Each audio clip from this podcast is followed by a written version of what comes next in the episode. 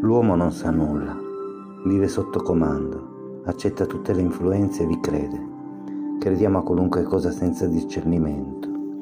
Abbiamo forse 20 o 30 idee che abbiamo raccolto qua e là. Ci siamo dimenticati dove le abbiamo prese, ma quando ci si presenta qualcosa che vagamente ce le ricorda, crediamo di capire. Ma non è che uno stampo nel cervello, non abbiamo nulla di nostro.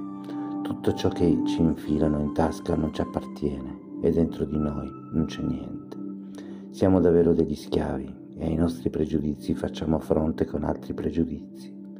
Tutte le solite conversazioni della vita ordinaria consistono semplicemente nel versare il nulla nel vuoto. Le masse non si preoccupano della vera conoscenza, non vogliono saperne e i loro capi politici, nel proprio interesse, non lavorano che a rafforzare l'avversione, la paura del nuovo e dell'ignoto.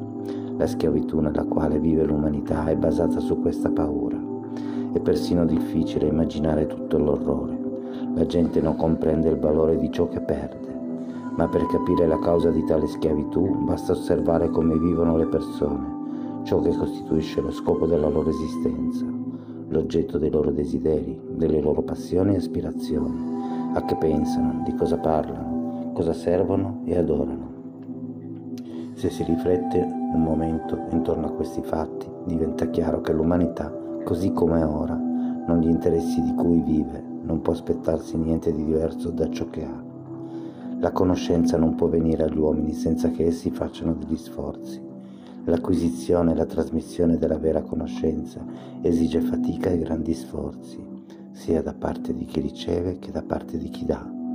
Coloro che la possiedono fanno tutto ciò che possono per trasmetterla e comunicarla al più gran numero possibile di uomini per aiutarli ad avvicinarsi ad essa e renderli capaci di prepararsi a ricevere la verità.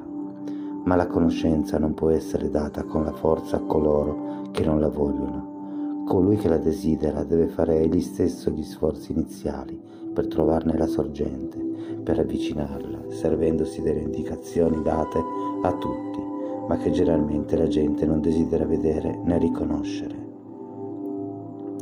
Di Gurdjieff frammenti di un insegnamento sconosciuto.